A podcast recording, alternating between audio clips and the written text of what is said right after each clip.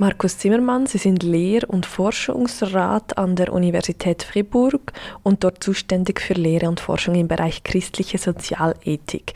Sie sind Präsident der Leitungsgruppe des NFP 67 und haben die letzten 20 Jahre auch wissenschaftlich zu diesem Thema gearbeitet. Sie haben nun zum Abschluss vom NFP 67 ein Buch geschrieben, zusammen mit anderen Mitgliedern aus der Leitungsgruppe. Es hat den Titel Das Lebensende in der Schweiz. Ich frage jetzt etwas provokativ, wer möchte denn ein Buch über das Sterben lesen? Oh, ich denke, es ist kein Zufall, dass ein Buch von Gian Domenico Borasio, ähm, Palliativmediziner aus Lausanne, wochenlang auf der Bestsellerliste Platz 1 stand, äh, im Spiegel Bestseller Sachbuch. Und das dreht sich ausschließlich um das Sterben. Ich denke, heute möchten Menschen sehr viel mehr wissen über die letzte Lebensphase Warum? Allein schon deshalb, weil viele den Eindruck haben, sie müssten das vorbereiten, indem sie eine Patientenverfügung schreiben, indem sie rechtzeitig darüber sprechen mit ihren Liebsten oder Angehörigen. Aber dafür braucht es auch ein basales Wissen darüber, was da eigentlich geschieht oder geschehen könnte. Ist es möglich, kurz zusammenzufassen, was heißt denn gutes Sterben in der Schweiz? Gut zu sterben heißt auf jeden Fall menschenwürdig oder würdig zu sterben, nicht schlecht zu sterben. Das nicht schlecht lässt sich besser konkretisieren, nicht unter unerträglichen Schmerzen leiden zu müssen, nicht äh, ersticken zu müssen, nicht äh, an äh, Ängsten leiden zu müssen, die äh, niemand aufnimmt oder nicht behandelt werden. Das ist einfacher als zu sagen, äh, was gutes Sterben ist.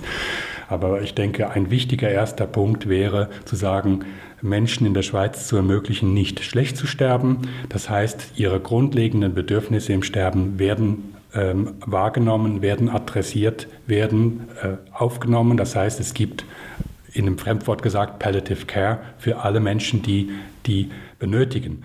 Und wie sieht es denn aus in der Schweiz, in der Realität? Ja, die, die Realität von Palliative Care von dieser lindernden Medizinpflege und Begleitung, äh, da stehen wir noch ganz am Anfang. Äh, die Schweiz ist da Entwicklungsland. Ähm, England, ähm, Australien, äh, USA, ähm, Belgien, Niederlande sind uns Jahrzehnte voraus. Die haben natürlich auch Fehler gemacht, die wir jetzt nicht mehr machen müssen. Also das hat immer zwei Seiten, aber wir sind da noch ganz am Anfang. Ein Grund, warum wir so spät dran sind mit der Palliative Care, ist natürlich ein sehr positiver weil die Erfahrungen, die gemacht werden in den bestehenden Institutionen wie Pflegeheimen und, und äh, Spitälern, nicht eben nur negativ sind, sondern auch durchaus sehr positiv. Und die Palliative Care Bewegung verdankt sich den negativen Erfahrungen und ist eine Gegenbewegung. Sie haben einmal in einem Interview gesagt, dass eigentlich die Palliative Care auch der medizinischen Grundausbildung Teil sein sollte. Was würde das denn verändern? Im Maximum wäre erreicht, dass äh, die Ärztinnen und Ärzte, die angehenden Jungen wissen, was Schmerztherapie ist und wie das funktioniert. Das ist noch nicht der Fall. Ähm, und dann bewusst sich wären, dass es auch anderes gibt, außer nur die körperlichen und psychiatrischen äh, Symptome oder äh, Symptome anzugehen, nämlich auch noch soziokulturelle, psychische und spirituelle Aspekte, die namentlich im Sterben oder bei chronischen Erkrankungen eine große Rolle spielen. Und sind Sie denn der Meinung, dass diese Aspekte rundum von einer Person auch erfüllt werden können oder dass das äh, in der Praxis auch auf verschiedene Fachpersonen aufgeteilt wird? Ja, das wird wohl beides sein. Und ich denke, wenn es ein Problem gibt in unserem Krankenversorgungssystem, dann ist es die Spezialisierung. Es gibt für jeden Handgriff eine einzelne Spezialperson, was natürlich dann auch die Qualität äh, vergütet. Dann wird das auch tatsächlich gut gemacht. Aber am Schluss ist niemand mehr zuständig für die eigentliche Person, die dort im Bett liegt und, und leidet. Und da liegt ein Problem. Also wir brauchen beides. Wir brauchen die Spezialisierung, das geht nicht mehr anders in der ähm, äh, modernen Medizin. Einerseits, weil der Nierenspezialist nur Spezialist ist für dieses eine Organ und keine Ahnung hat von der Leber, um ein Beispiel zu nennen. Ähm, ähm, und auf der anderen Seite brauchen wir aber auch jemanden oder Menschen, die den ganzen anderen Menschen sehen. Wir sind jetzt schon inmitten eigentlich dem Thema auch vom NFP 67.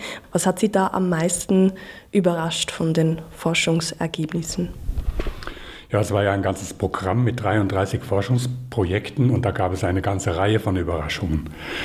Ich denke, eine besondere Überraschung war, dass, dass doch sehr viele Menschen in der Schweiz in Sedierung sterben. Das heißt, dass sie die letzten Lebensstunden, Tage, unter Umständen noch länger, nicht mehr bewusst erleben, sondern äh, im, im künstlichen Koma sich befinden. Was war für Sie denn die größte Herausforderung? Also Sie haben gesagt, Sie bewegen sich schon länger auch in diesem Forschungsbereich äh, rückblickend auf das NFP 67. Was war da die größte Herausforderung für Sie? Also für mich indirekt, also in, wenn ich äh, auf die Forschung schaue, war das größte, die größte Herausforderung die, mit Menschen in Kontakt zu kommen oder mit Angehörigen in Kontakt zu kommen, die äh, sich am Ende ihres Lebens befinden. Das ist unerhört heikel, schwierig und für die Forschung eine große Herausforderung. Das NFP 67, das hat sich mit dem Thema Sterben in der Schweiz beschäftigt. Wie bewerten Sie die Ergebnisse? Was haben sie für eine Bedeutung für die Schweiz? Ja, die hauptsächliche Bedeutung ist, dass wir als Schweiz, als Gesellschaft Schweiz in Hinblick auf die Lebensendeforschung noch ganz am Anfang stehen. Es gibt nur ganz wenig Wissen. Es gibt nur wenig Forschende, die etablierte Forschung machen, die äh, längere Zeit in diesem Bereich arbeiten. Und dann ist natürlich der ganze Bereich sehr, sehr stark geprägt und wird das auch bleiben von äh, ärztlicher Sicht, von, von medizinischer, klinischer Sicht. Und das ist natürlich nur ein Teil der Perspektive, die wir einnehmen sollten als Forschende. Es gibt auch die anderen Perspektiven, die, über die wir dann, äh, wenn es konkret wird, dann noch viel weniger wissen. Sie haben jetzt diese Perspektiven erwähnt. Was wären denn das für Handlungsfelder oder wo würden Sie jetzt als erstes einsetzen? Oh, das ist eine sehr schwierige Frage. Also wenn ich politisch gefragt werde, wo müssen wir als erstes, dann würde ich sagen, wir brauchen zuerst ein Monitoring alle fünf Jahre beispielsweise die Wiederholung einer Studie, die erkundet, was wird eigentlich getan, was wird eigentlich entschieden am Lebensende von Menschen in der Schweiz, dass wir da einigermaßen einen Einblick bekommen, damit die politischen Diskussionen auch äh, real sind, also geführt werden über das, was tatsächlich geschieht und nicht über das, was wir gar nicht wissen. Ich möchte nochmal auf den Begriff vom guten Sterben zu sprechen kommen. Im Buch, da werden verschiedene Diskurse und Vorstellungen vom guten Sterben aufgezeigt, was bei allen klar ist, dass wir heute in einer Zeit leben, auch wo dieses, dieser letzte Lebensabschnitt zu einem gewissen Grad auch gestaltbar wird. Können Sie das erläutern? Was heißt das Lebensende gestalten? Mhm glaube, der wichtigste Punkt ist, dass wir in einer Gesellschaft leben, wo wir den gestalten sollen oder müssen. Wir werden aufgefordert zu sagen, was wir möchten. Das ist die quasi Kehrseite der Autonomie, der Forderung, ich will selbst entscheiden, heißt, ich muss auch selbst entscheiden, ob ich heiraten will, ob ich nicht, einen Mann, eine Frau, zweimal, dreimal, alles das ist heute frei, aber wir sind als einzelne Bürgerinnen und Bürger eben nicht mehr frei, nicht zu entscheiden. Und das kommt jetzt auch im Hinblick auf das Sterben auf uns zu. Und insofern sind wir stark konfrontiert damit, das wird im Buch sehr schön dargestellt, dass es unterschiedliche Vorstellungen gibt, wie denn eigentlich das idealerweise geschehen sollte, mein Lebensende. Und die sind zum Teil, teilweise nicht, aber teilweise sehr widersprüchlich. Was muss man denn entscheiden? Also entschieden wird zum Beispiel, ob ich eine bestimmte Begleitung möchte oder ob ich in eine bestimmte Institution gehen möchte oder ob ich lieber zu Hause sein möchte, entschieden wird, ob ich hm, sediert werden möchte oder bei Bewusstsein äh, bleiben möchte.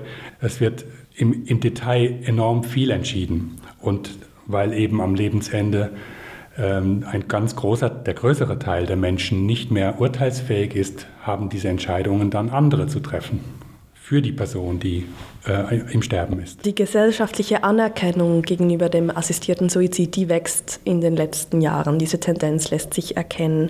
Trotzdem gibt es Personen, die sehr stark dagegen sind, solche, die das befürworten. Wie erklären Sie sich diese große Diskrepanz? Also ich denke, der zugrunde liegende Diskurs ist derjenige über den Suizid. Also äh, sind wir Menschen bereit, das als eine normale akzeptierte alltägliche Handlung zu akzeptieren oder finden wir das unmoralisch oder psychisch krank oder wie auch immer die Antworten waren in der, in der äh, jahrtausendelangen Vergangenheit. Also da leben wir in einer relativ neuen Situation, die es noch nicht lange gibt, äh, jetzt Philosophie oder ideengeschichtlich gesehen, dass nämlich der Suizid als etwas Normales angesehen wird. Das ist eine Handlungsmöglichkeit, die jeder und jeder hat.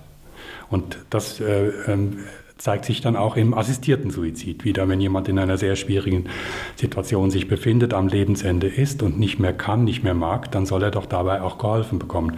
Das ist eigentlich nur eine kleine Fortsetzung des Gedankens, der den ganzen, äh, die, die Vorstellung von Selbsttötung ähm, betrifft. Ich, ich, denke, Selbsttötung, wenn Sie in die Geschichte schauen, Platon und Aristoteles waren dagegen, nicht nur, nicht nur die jüdische und christliche Traditionen, ähm, dann, dann zeigt das doch, dass das ist etwas Schwieriges. Eine, eine, eine mit, mit Suizidalität umzugehen, äh, ist schon immer schwierig gewesen, weil es ähm, mit Schuldgefühlen der Hinterbliebenen verbunden ist. Habe ich etwas verpasst? Hätten wir noch was tun sollen? Und mit vielen anderen Problemen, die, die, die dazu führen, dass auch Kontroversen stattfinden über diese assistierte Suiziddebatte. Sehen Sie denn da eine Herausforderung oder eine Chance in dieser Tendenz, dass man vermehrt akzeptiert, dass wenn jemand am Lebensende ist und sich entscheidet dafür, dass das Sterben beschleunigen möchte, ist das eher eine Herausforderung oder eine Chance? Aus der freiheitlichen Sicht ist das eine Chance, mehr Freiheit, Erweiterung der Freiheit des einzelnen Menschen. Aus der Sicht der, der Sozialpolitik ist das eine sehr prekäre Sache. Der, die letzten drei Jahre in der Schweiz sind geprägt von der Diskussion über den Altersfreitod mit der Grundidee, wenn jemand ein bestimmtes Alter erreicht hat, dann sollte er auch sich mit Hilfe eines Arztes das Leben nehmen dürfen. Äh, wenn Sie diese, diese Diskussion einmal umkehren und von der anderen Seite anschauen, ist das ein horribles Altersbild, was sich da wiedergibt. Wenn man alt ist, lohnt sich unter Umständen halt nicht mehr und dann kann man halt gehen oder sollte vielleicht auch gehen. Also hier sehe ich ein, ein Problem, ähm, das nicht auf uns zukommt, sondern in dem wir mittendrin stehen, wenn Sie die Sozialpolitik der letzten zehn Jahre und die Diskussionen darüber, Kürzung von dem, Kürzung von jenem und so weiter anschauen.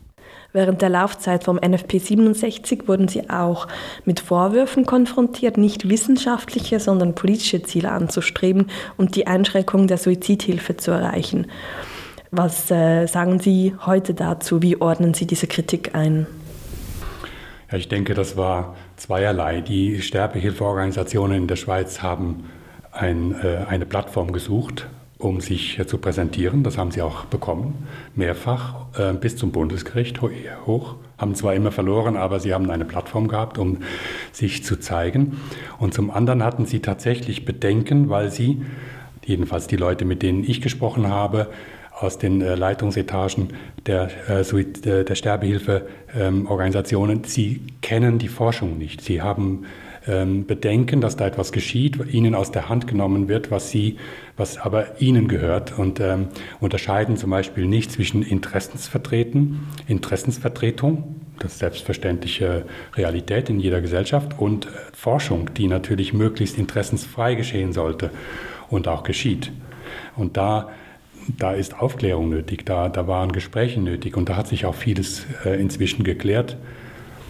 Eine wichtige weitere Antwort betrifft die äh, Projekte. Äh, von den 33 Projekten gingen, äh, haben sich nur zwei leider, aus meiner Sicht leider, haben sich nur zwei mit, dem Suizid, mit der Suizidhilfe befasst und ähm, deren Ergebnisse bestärken die Praxis der bestehenden Organisationen und stellen sie nicht in Frage. Von dem her sehe ich überhaupt auch im Nachhinein keinen Grund für die Ängste, die es sicherlich auch gab. Jetzt diese 33 Projekte, die sind jetzt zu Ende, deren Forschungsergebnisse sind jetzt auch bekannt. Welche Ergebnisse liegen Ihnen besonders am Herzen, die Einzug in Politik oder Gesellschaft, Praxis finden sollten? Ja, vielleicht zwei. Das eine ist, dass, dass wir jetzt etwas besser Bescheid wissen über das, was tatsächlich in den Kliniken am Lebensende geschieht, welche Handlungen äh, im Vordergrund stehen, wer mitentscheidet. Das sollten wir daran festhalten und genau hinschauen und äh, das auch interpretieren und daraus Schlüsse ziehen. Und das Zweite äh, ist, dass Palliative Care in quasi allen Settings, die untersucht wurden, äh, nicht da ist oder mangelhaft da ist, dass da, dass da ein Schwerpunkt gesetzt werden muss in den nächsten Jahren. Und vielleicht noch ein dritter Punkt, ähm, das sind die Ergebnisse aus der Forschung mit den Neugeborenen, die sterben.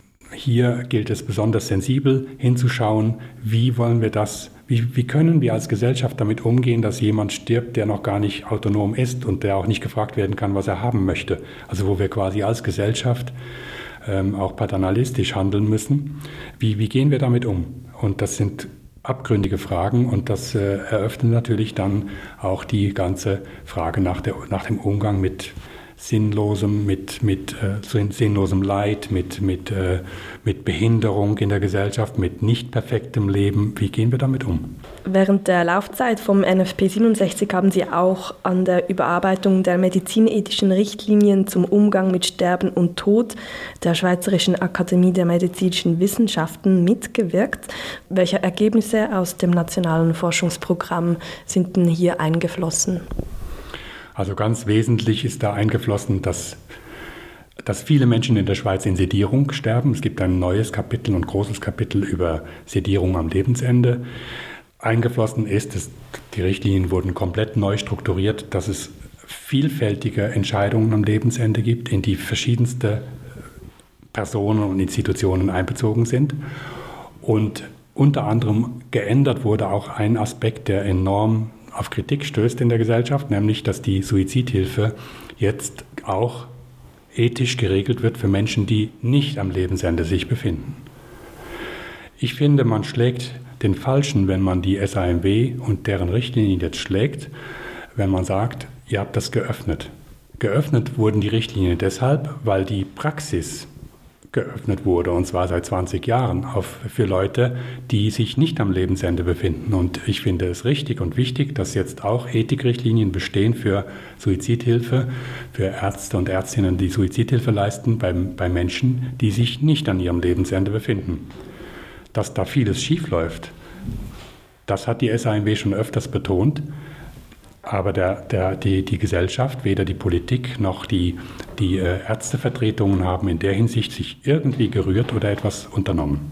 Ähm, diese Richtlinien, die sind nicht verbindlich. Genau, das sind Ethikrichtlinien, die sind nur äh, in einer gewissen Hinsicht verbindlich. Interessant ist das Ganze im Hinblick auf die Gesetzgebung. Wird, wird der Gesetzgeber handeln und etwas regeln in einem Bereich, der sehr ähm, ungeregelt ist? Das ist die große Frage. Das würde natürlich enorm viel verändern und bedeuten. Und äh, auf das richten, richten sich auch die Ängste und Bedenken der äh, Sterbehilfegesellschaften und nicht auf die, nicht auf die Akademie äh, und deren Richtlinien. Sie haben sich jetzt wirklich noch mal acht Jahre intensiv mit dem Sterben auseinandergesetzt. Hat sich da das Verhältnis zum Sterben oder zum Tod während dieser Zeit verändert? Also ich bin ähm, darin noch einmal massiv bestärkt worden, dass wir eigentlich enorm wenig wissen und dass wir nicht wissenschaftlich wenig wissen, sondern dass wir persönlich als einzelne Menschen mit dem Rücken zur Zukunft stehen und was geschehen mag und kommen mag, äh, das ist sehr, sehr äh, wenig klar. Und, sich, äh, und, und die Idee, das zu kontrollieren, ne, das zu gestalten, indem ich A und B und C tue, rechtzeitig, also die ist bei mir ganz massiv in Frage gestellt worden in den letzten acht Jahren. Die war vorher allerdings auch schon da, die Frage. Kann man das alles in den Griff bekommen? Kann man das alles selber gestalten? Und jetzt nach den acht Jahren habe ich den Eindruck, das kann ich noch viel weniger. Wie stellen Sie sich denn das, das Sterben im Jahr 2025 vor beispielsweise? Hm, es hängt alles davon ab, wie der Wohlstand sich entwickelt. Wenn Sie nach Griechenland schauen, dann sehen Sie, die Kinder sterben wieder und die, die Älteren äh, werden weniger alt, äh, weil einfach hm, kein Geld mehr da ist. Ähm, deswegen hängt alles Wesentliche, äh, um Ihre Frage zu beantworten, wie wir sterben in 2025 oder 30 davon, wie der Wohlstand sich entwickelt. Wenn es Krieg gibt, werden wir auch anders sterben und froh sein, wenn wir äh, weiterleben. Alles das wollen wir nicht hoffen. Wenn, wenn der Wohlstand sich so weiterentwickelt wie in den letzten 100 Jahren, dann, dann wird es verstärkt Menschen geben, die in der Demenz sterben. Wir werden sehr viele Menschen haben, die durch Suizid sterben oder durch Tötung auf Verlangen. Und das stellt natürlich in Frage, hm, was, warum sollen die einen so lange und die anderen so kurz und warum die einen so teuer und die anderen so billig sterben? Das wird, das wird sozialpolitisch äh, schwierige Debatten geben. Da braucht man kein Prophet für zu sein. Und nun noch die letzte Frage. Sie sind Theologe und Sie haben auch Frau Elisabeth Kübler-Ross schon erwähnt, also eine bekannte Sterbeforscherin, also die Pionierin in diesem Gebiet. Und sie hat einmal gesagt, dass wir erst nach dem Tod die bedingungslose Liebe kennenlernen. Machen Sie sich auch darüber Gedanken, was nach dem Tod kommt? Haben Sie eine Vorstellung für sich? Natürlich mache ich das als Theologe. Die bedingungslose Liebe kennenlernen tun wir hier mitten im Leben. Das ist meine christologische ähm, Kernauffassung. Ich bin kein Esoteriker, so wie Kübler-Ross an ihrem Lebensende das war. Hm. Aber ich denke, alles Wichtige, was wir, ähm, was wir über das Jenseits wissen müssen, das steht im äh, Neuen Testament, nämlich quasi nichts.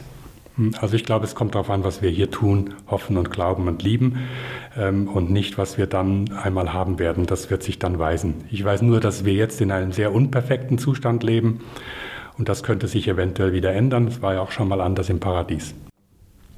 Gibt es noch etwas, das Sie gerne anfügen möchten? Was mir am Herzen liegt und was sehr wichtig ist, ist der Dank an die Forschenden, die ähm, in der Regel in sehr schwierigen Situationen stehen, weil sie sich profilieren müssen in einem Forschungsverbund äh, und das ähm, in ihren einzelnen Disziplinen, in der Soziologie, in der Psychologie, in der Medizin und wo auch immer, in der Theologie. Und es ist ein riesiger Schatz, wenn möglich ist, wenn es möglich ist, dass auch interdisziplinär äh, miteinander an einem Thema geforscht werden kann. Ich hoffe, dass der Bund der es nicht aufgibt, solche Programme zu lancieren.